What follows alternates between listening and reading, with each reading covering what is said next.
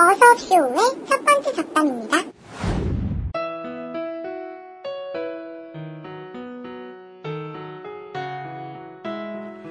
가슴 떨리던 사랑의 고백, 눈물로 얼룩진 참회의 고백, 말 못할 상처를 보여주는 치유의 고백. 고백은 쉽지 않습니다. 용기가 필요하죠. 마음속의 말을 꺼낼 용기도 필요하고, 고백한 후에 받을 수 있는 상처를 감수할 수 있는 용기도 필요하고요. 그렇게 어렵고 힘든 일이지만, 그래도 고백을 하는 게 좋습니다. 고백하지 못한 말들은 사라지지 않고 마음속에 남아서 언젠가 되돌아오게 되어 있거든요. 날씨가 좋은데요. 고백하기도 좋은 날인 것 같습니다.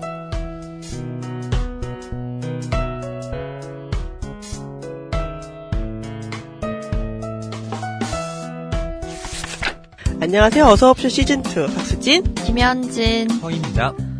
어서옵쇼 위기 상황에 대해서는 더 이상 말하지 않겠습니다. 이제 여러분의 행동이 필요할 때거든요. 지금 당장 옆에 있는 친구 핸드폰을 뺏어주세요. 얼른 인터넷 들어가셔서요. 북뉴스 사이트 들어오셔서 저희 어서옵쇼를 한 번씩 꼭 눌러주세요. 댓글도 달아주시고요. 여러분 제발 좀 도와주세요. 도와주세요. 도와주세요. 어, 그래도 기분 좋은 소식도 있어요. 저기 어서옵쇼 애청자께서 힘내라고 에너지 음료 한 박스 보내주셨거든요. 허이님 숨겨둔 여친 아니에요? 저 여친 없고요. 네. 공식적으로 허이님 여친, 여친 없는 걸로 저희가 하기로 했어요. 네. 아, 공식적이 아니라 있어도 네. 없는 걸로 네. 없는 걸로. 막 이런 식으로 몰고 가는구나. 네. 이렇게 열애설이 없어요. 나는 거죠.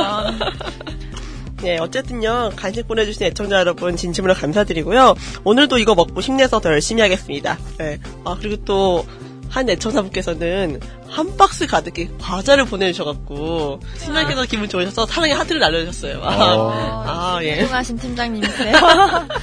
팀장님 성함. 어, 균 팀장님. 허균 팀장님 사랑해요. 저는 허입니다. 팀장님, 저는 잊으셨죠?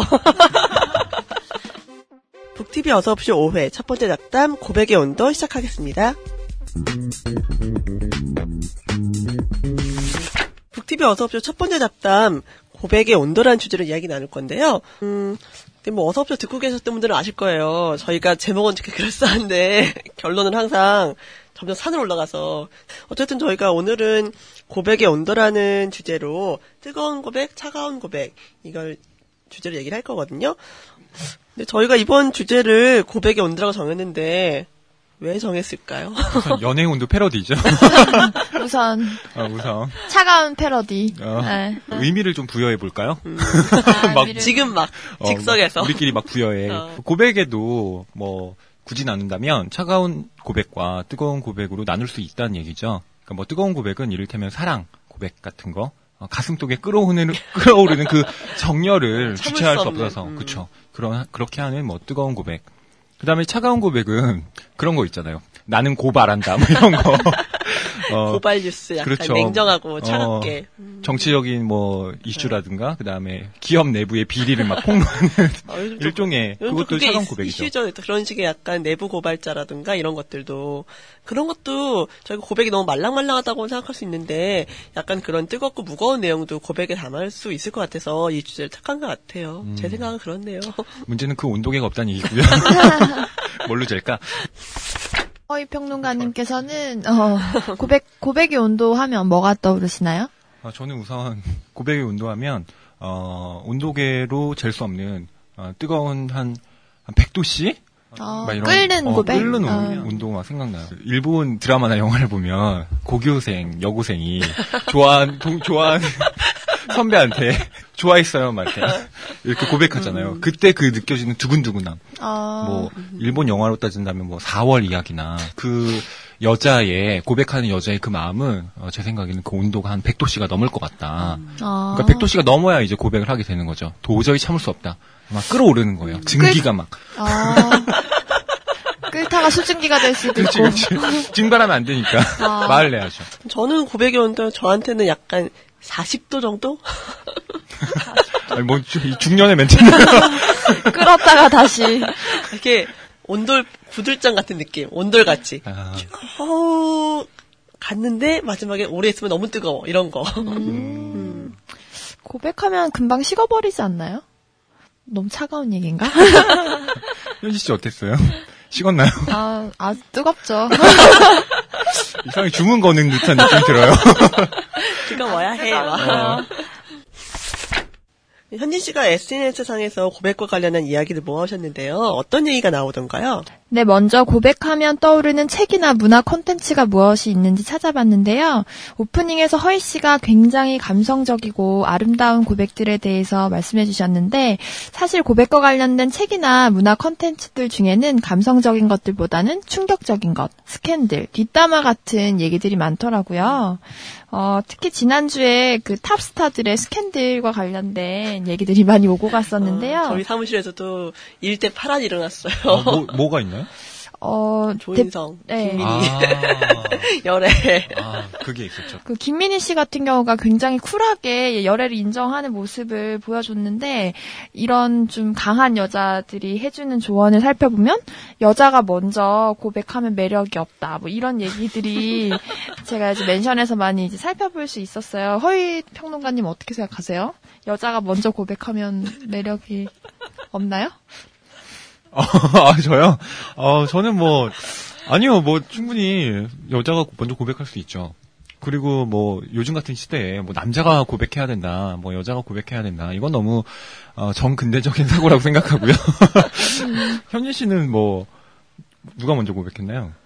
그 항상 그 언니들이 그런 조언을 해주시더라고요. 고백은 남자가 하지만 그 모든 물밑 작업은 여자가 하더라고. 할 수밖에 없게 만드는군요. 그렇죠. 그게 아. 중요한 것 같아요. 결국, 음, 본인이 하지 않, 않았다는 얘기죠. 그런, 그런 말씀이죠. 그래서 그 고백과 관련된 연관어를 살펴보면 사랑, 마음, 남자, 여자, 노래, 친구, 눈물, 뭐 스캔들 이런 얘기들이 많았는데요. 그 고백과 관련돼서 굉장히 유명한 노래가 있잖아요. 델리 스파이스의 고백. 네. 그게, 저기. 거기에 실려 그- 있었어요. 네. 그, 네. 클래식이라는 영화. 아, 조인성과 봤어요. 네. 손예진, 그다음에 조승우 나왔던 그 고백은 영화. 별로 아름다운 고백은 아니었어요. 그 나중에 다 늙고 그 네. 조승우 씨가 눈이 먼 상태에서 고백을 하는. 영화 네. 클래식 일곱 편 중에서 아침에 창문을 열었을 때 생량한 바람이 가을을 예고해 줍니다. 그 바람을 편지지에 실어 당신에게 보냅니다.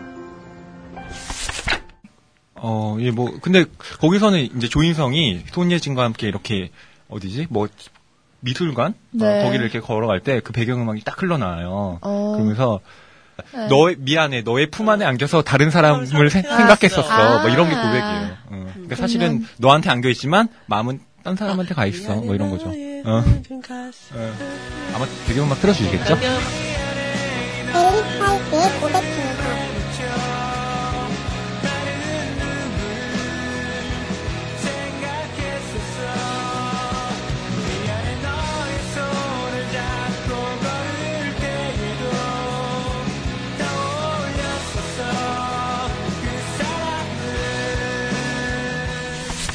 저희가 앞에서 말, 이렇게 얘기 나눈 그런 밝은 영화 말고도 요즘 최근 들어서 그 SNS상에서 이슈가 된 영화 중에 놀이개라는 영화가 있어요. 갑자기 며칠 사이에 계속 검색어 1, 2위에 계속 올라, 올라 있더라고요. 네, 그게 그 고 장자연 씨를 음. 이제 다룬 그 영화죠. 영화 놀이기 일곱 편 중에서 얼굴 팔고 이름 알려서 먹고 사는 직업이잖아요. 혐의 있으면 수사하고 증거 있으면 기소하고 죄 있으면 벌 받는 거잖아요. 저 검찰청 증거보관실에서 진짜 토로형이에요. 다이어리 어딨어요?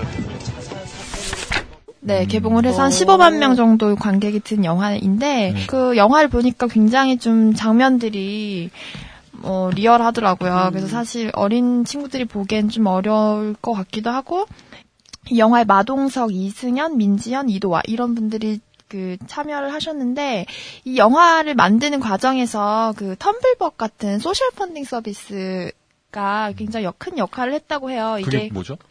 그 사람들이 SNS나 이런 온라인 페이지에서 그 천 원이나 만 원이나 이렇게 금액 작은 소액부터 큰 금액까지 펀딩을 하게 되면 그 돈을 가지고 컨텐츠를 제작하게 되고 홍보를 하기도 하고 하는 건데요. 그래서 어서 옵쇼도 합시다. 네, 어서 옵시도 한번 올려볼까요? 그래서 해외에는 이제 뭐 킥스타터라든지 그런 소셜 서비스들이 굉장히 많아요. 근데 그 2011년부터 공지영 작가의 동명 소설 영화화된 도가니 같은 아, 경우, 뭐, 많이도요. 네, 부러진 화살이나 돈크라이 마미 같은 그런 영화가 제작될 때 많은 SNS 유저들이 펀딩을 해주시기도 하고 또 그- 그게 바이럴이 되면서 어, 많이 오고 가는 것 같습니다. 옛날 같은 경우에는 그런 어, 그런 내부에 문제점이 있을 때 항상 신문 기자가 나타나잖아요. 영화 같은 신문 기자가 나타나서 이걸 취재해 갖고 빵 터트려 주는데 요즘은 그런 언론이 아니라 개개인이 직접 자기 스스로 내용을 고발하고 고백할 수 있다는 점에서는 더 많은 사람들이 이 내용을 알게 되고 또 널리 퍼질 수 있게 된 것 같아요.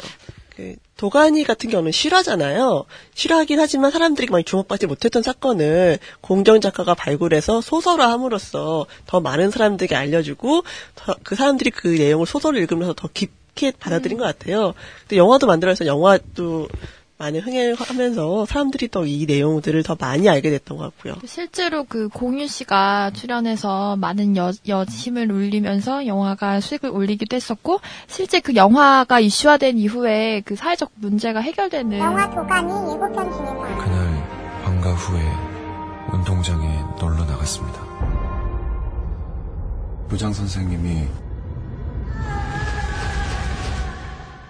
들어와서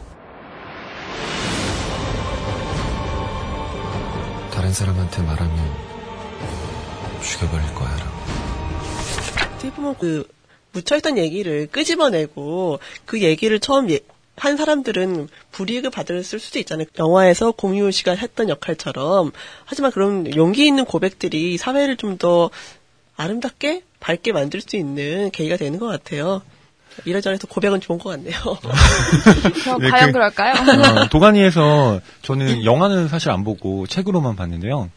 거기서 이제 어, 주인공이 사실은 이렇게 직업을 잘 못 구하다가 이제 계약직 기간제 교사로 그 네. 학원 지방. 아, 학원이 아니죠. 네, 네, 학교로 학교. 오게 되는데 그래서 그 입지가 되게 불안하죠. 근데 그럼에도 불구하고 결국엔 이제 그 아이들이 겪는 그 말 못할 어떤 추악한 어, 그런 걸 알게 되고 결국엔 얘기하는 소설인데 그런 면에서는 이제 고백은 결국엔 아, 용기하고도 굉장히 결부되어 있다 뭐 이렇게 생각할 수도 있고요.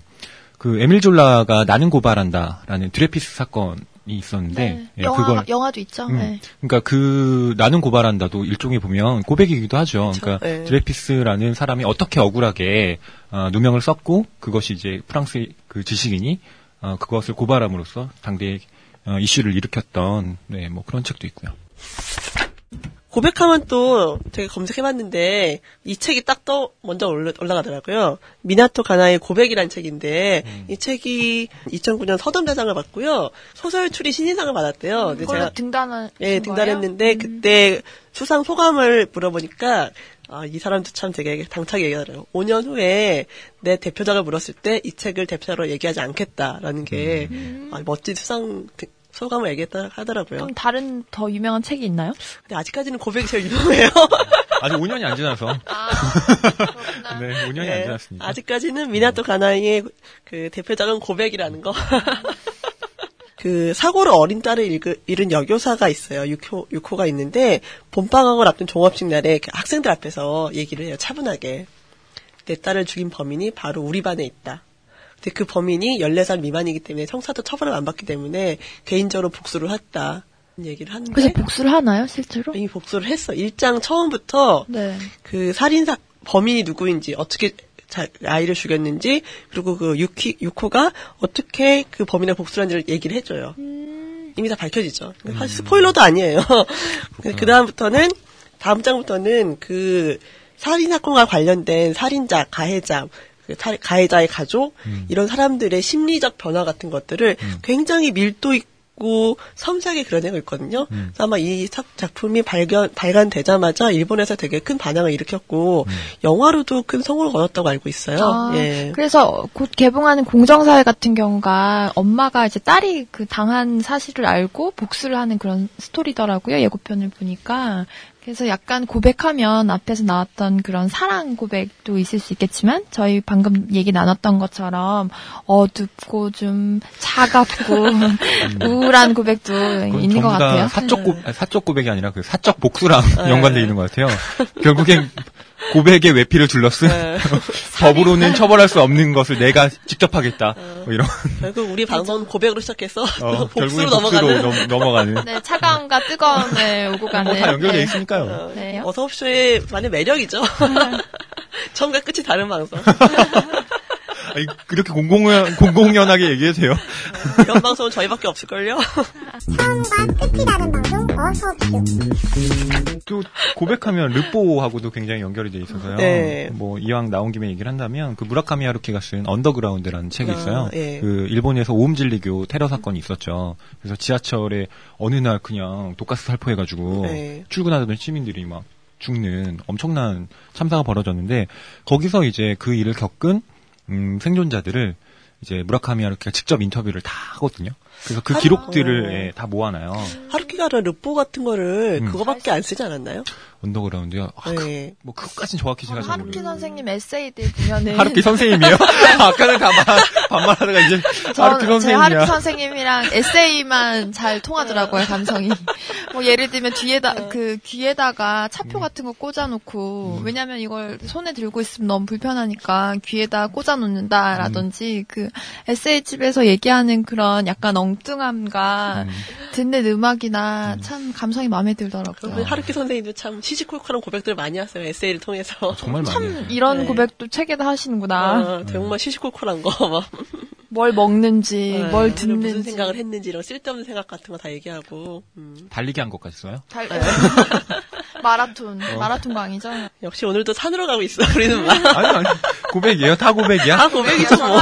저 고백하자면 너 하루키 1Q84 안 읽었어요. 저도 그건 안 읽었어요. 저는 그냥 에세이만 좋아요. 저도 에세이만 좋아요. 어, 막 이래도 돼요? 아, 저는 소설도 좋아해요. 상실의 시대는 괜찮았었는데. 그 조만간 은근- 이제 재번역돼서 다시 나올 거예요. 아, 네. 그래요? 네. 사실 이런 얘기하지만 예전 책은 참 표지가. 굉장히 보라색. 그리고 그거 굉장히 읽다 보면 좀 야하잖아요. 네. 어, 제 어렸을 좀 야한 때 게 아니죠. 많이 야하죠. 동시에.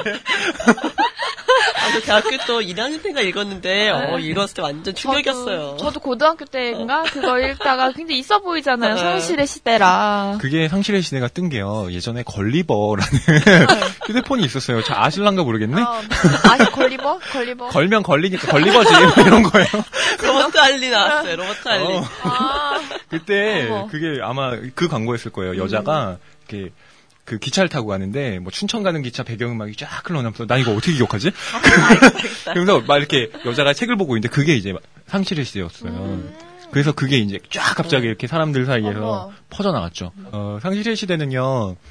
어떻게 보면 연애 얘기지만 실제로 거기서 배경을 깔고 있는 건 일본의 그 전공투라는 게 있었거든요. 그러니까 학생운동의 실패 이후에 그들의 겪었던 어떤 내면적 방황을 이제 연애와 뭐 그런 사람들의 관계를 통해서 이제 그려낸 소설인데요.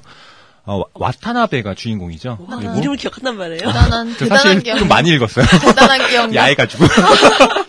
지금 제, 재번역 나온다는 소식 도 알려주시고.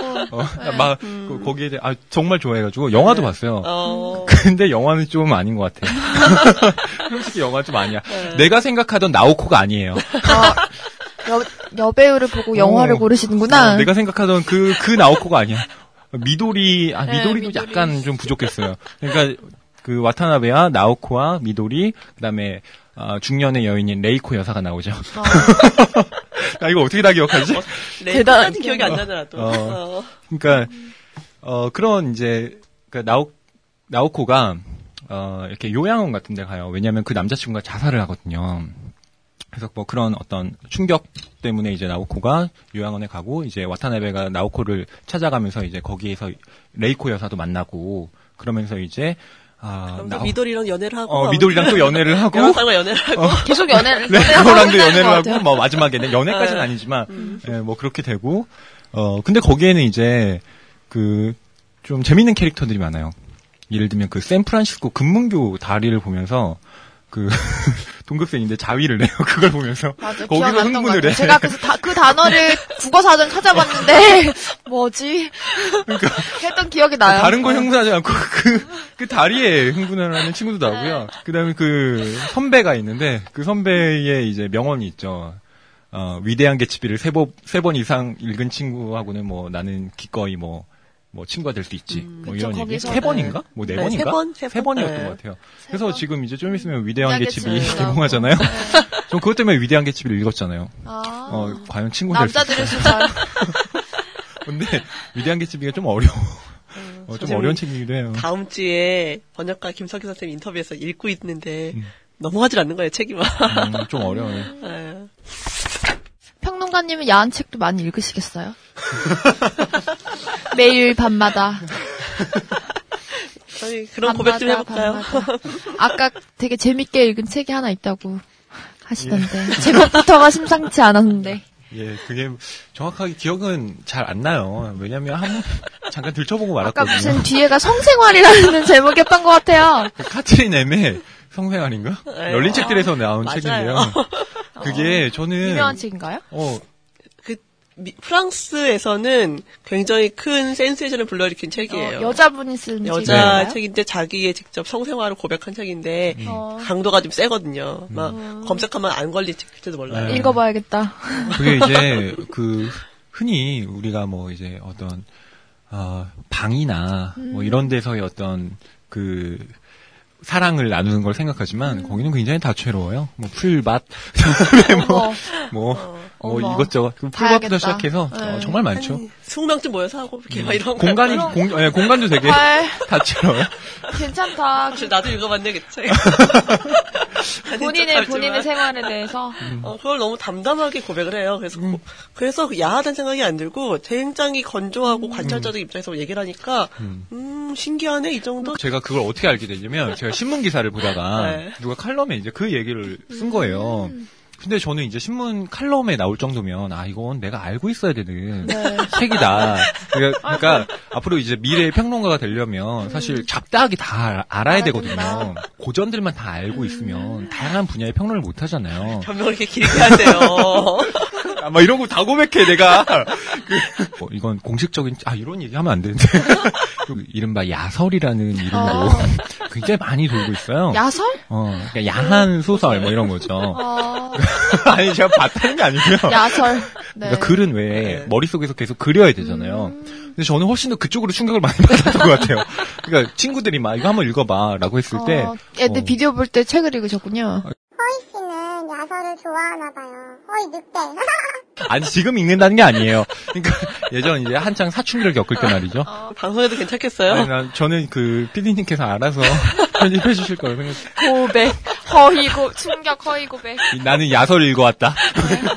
바빠서 편집을 못했어요. 미안해요. 그러니까 문학계에서 무슨 뭐 관련한 충격적인 고백 같은 것도 있었다면서요? 네.